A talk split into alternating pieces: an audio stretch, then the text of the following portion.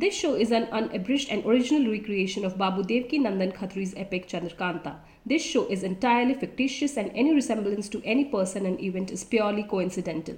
This show is not intended to outrage, insult, defame, hurt any religion or religious belief or feeling of any class or creed. The listeners should exercise their discretion. आप सुनना शुरू कर चुके हैं चंद्रकांता ये बाबू देवकी नंदन खत्री की महागाथा का हुबहू पाठन है दूसरा भाग उन्नीसवा बयान जब से कुमारी चंद्रकांता विजयगढ़ से गायब हुई और महाराज शिवदत्त से लड़ाई लगी, तब से महाराज जय सिंह और महल की औरतें तो उदास थी ही, उनके सिवाय कुल विजयगढ़ की रियाया भी उदास थी। शहर में गम छाया हुआ था। जब तेज सिंह और ज्योतिषी जी को कुमारी की खोज में भेज कुंवर वीरेंद्र सिंह लॉट में देवी सिंह के विजयगढ़ आए, तब सभी को ये आशा हुई कि राजकुमारी चंद्रकांता भी आती होंगी। लेकिन जब कुमार की जुबानी महाराज जय सिंह ने पूरा पूरा हाल सुना तो तबीयत और परेशान हुई। महाराज शिवदत्त के गिरफ़्तार होने का हाल सुनकर कुछ खुशी तो हुई, मगर जब नाले में से कुमारी का फिर गायब हो जाना सुना तो पूरी नाउमिंदगी हो गई। दीवान हरदयाल सिंह वगैरह ने बहुत समझाया और कहा कि कुमारी अगर पाताल में भी गई होगी तो तेज सिंह खोज निकालेंगे। इसमें कोई संदेह नहीं। फिर भी महाराज के जी को भरोसा न हुआ। महल में महारानी की हालत तो और भी बुरी थी। खाना पीना बिल्कुल छूट सा गया था। सिवाय रोने और कुमारी को याद करने के दूसरा कोई काम न था। कई दिन तक कुमार विजयगढ़ में रहे। बीच में एक दफे नौगढ़ जाकर अपने माता पिता से भी मिलाए, मगर तबीयत उनकी बिल्कुल नहीं लगती थी। जिधर जाते थे, उदासी ही दिखाई देती थी।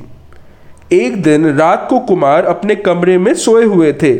दरवाज़ा बंद था। रात आधी से ज़्यादा हो चुकी थी। चंद्रकांता की जुदाई में पड़े पड़े कुछ सोच रहे थे। नींद बिल्कुल नहीं आ रही थी। दरवाजे के बाहर किसी के बोलने की आहट मालूम पड़ी, बल्कि किसी के मुँह से कुमारी ऐसा सुनने में आया। झट पलंग से उठ दरवाजे के पास आए और किवार के पास कान लगाकर सुनने लगे। इतनी बात सुनने में आई। मैं सच कहता हूँ तुम मानो चाहे ना मानो हाँ पहले मुझे ज़रूर यकीन था कि कुमारी पर कुमार वीरेंद्र सिंह का प्रेम सच्चा है। मगर अब मालूम हो गया कि सिवाय विजयगढ़ का राज्य चाहने के कुमार की मोहब्बत नहीं रखते। अगर सच्ची मोहब्बत होते तो ज़रूर सोच इतनी बात सुनी थी कि दीवानों को कुछ चोर की सी आहट मालूम पड़ी। बातें करने छोड़ वो पुकार उठे। कौन है? मगर कुछ मालूम ना हुआ। बड़ी देर तक कुमार दरवाजे के पास बैठे रहे, परंतु फिर कुछ सुनने में न आया। हाँ इतना मालूम हुआ कि दरवानों से मैं बातें हो रही हैं। कुमार और भी घबरा उठे। सोचने लगे कि दरबानों और सिपाहियों को यह विश्वास हो चुका है कि कुमार चंद्रकांता के प्रेमी नहीं है तो ज़रूर महाराज का भी यही ख्याल होगा, बल्कि महल में महारानी भी यही सोचती होंगी। अब विजयगढ़ में मेरा रहना ठीक नहीं है। नौगढ़ जाने को भी मेरा जी नहीं चाहता, क्योंकि वहाँ जाने से लोग का जी बैठ जाएगा कि कुमार की मोहब्बत तो नकली और झूठी है। तब कहाँ जाए? क्या करें? उन्हीं सबको बातों को सोचते सवेरा हो गया। आज कुमार ने स्नान, पूजा और भोजन से जल्दी छुट्टी कर ली। पहर दिन चढ़ा होगा, अपनी सवारी का घोड़ा मंगवाया और सवार हो किले से बाहर निकले। कई आदमी साथ हुए, मगर कुमार ने मना करने से रुक गए। लेकिन देवी सिंह ने साथ ना छोड़ा। उन्होंने हज़ार मना किया, पर एक ना माना। साथ चले ही गए। कुमार ने इस नीयत से घोड़ा तेज किया, जिससे देवी सिंह पीछे छूट जाए और इनका भी साथ ना रहे। मगर देवी सिंह अयारी में कुछ कम ना थे। दौड़ने की आदत भी ज़्यादा थी। अस्तु घोड़े का संग ना छोड़ा। इसके सिवाय पहाड़ी जंगलों की उबर खाबर ज़मीन होने के सबब कुमार का घोड़ा भी उतना तेज नहीं चल सकता था जितना वे चाहते थे। देवी सिंह बहुत थक गए। कुमार को भी उन पर दया आ गई। जी में सोचने लगे कि ये तो मुझसे बड़ी मोहब्बत रखता है। जब तक इसमें जान है, मेरा संग ना छोड़ेगा। ऐसे आदमी को जानबूझकर दुख देना मुनासिब नहीं। कोई गैर तो नहीं है कि साथ रखने में किसी तरह की कवाहट हो। आखिर कुमार ने घोड़ा रोका और देवी सिंह की तरफ़ देखकर हंसे।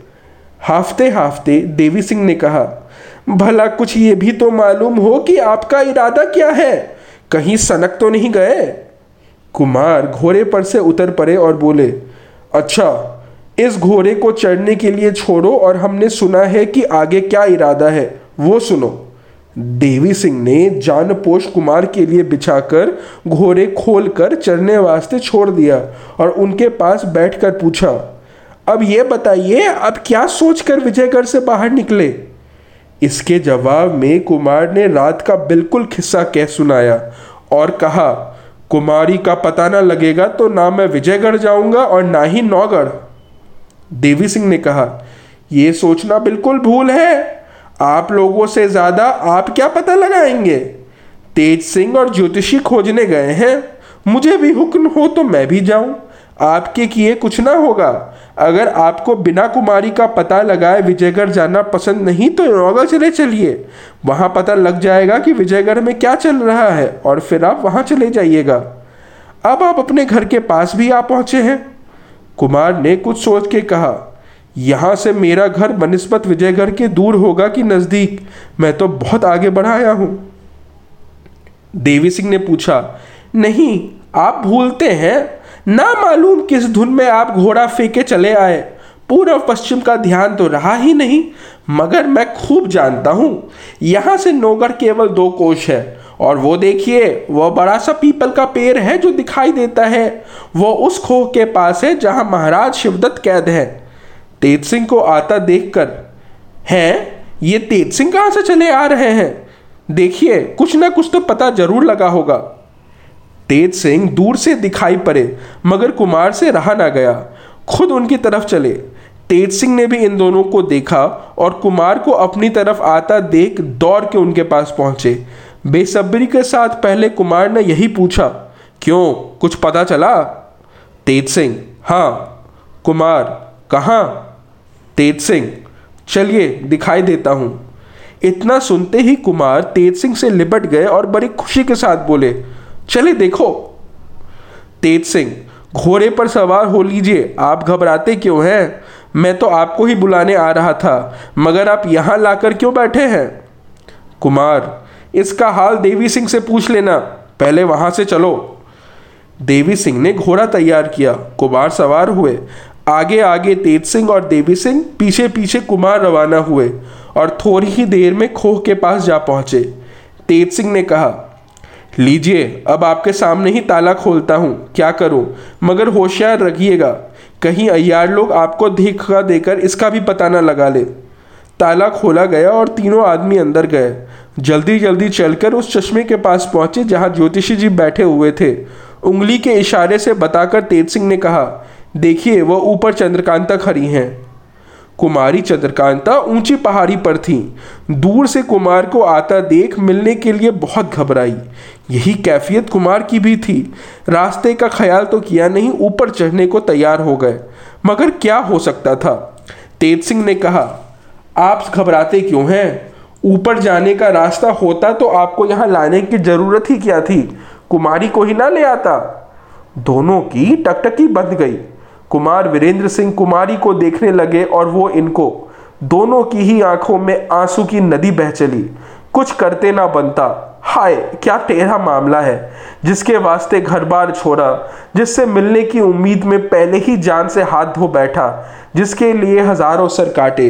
जो महीने से गायब रहकर आज दिखाई पड़ा, उससे मिलना तो दूर रहा, अच्छी तरह बातचीत भी नहीं कर सकते। ऐसे समय में इन दोनों की क्या दशा थी, वे तो वे ही जानते होंगे। तेज सिंह ने ज्योतिषी जी की तरफ़ देखकर पूछा, क्यों? आपने कोई तरकीब सोची? ज्योतिषी जी ने जवाब दिया, अभी तक कोई तरकीब नहीं सोची। मगर मैं इतना ज़रूर कहूँगा कि बिना कोई भारी कार्रवाई किए कुमारी का ऊपर से उतारना मुश्किल है। जिस तरह वे आई हैं, उसी तरह से बाहर होंगी। दूसरा तरकीब कभी पूरा नहीं हो सकता। मैंने रमल से भी राय ली है, वो भी यही करता है। सो अब जिस तरह हो सके कुमारी से पूछो और मालूम करो कि वो किस तरह किस राह से यहाँ आई है, तब हम लोग उसी राह से चल के कोई काम करें। ये मामला तलस्म का है, कोई खेल नहीं है। तेज सिंह ने इस बात को पसंद किया। कुमारी से पुकार कर कहा आप घबराए नहीं। जिस तरह से पहले आपने पत्थे पर लिखकर फेंका था, उसी तरह आप फिर मुक्तसर में लिखकर फेंकिए कि आप किस राह से वहाँ पहुँची है। आगे क्या हुआ, ये जानने के लिए बने रहिए हमारे साथ। जल्द ही मिलते हैं कहानी की अगली कड़ी में।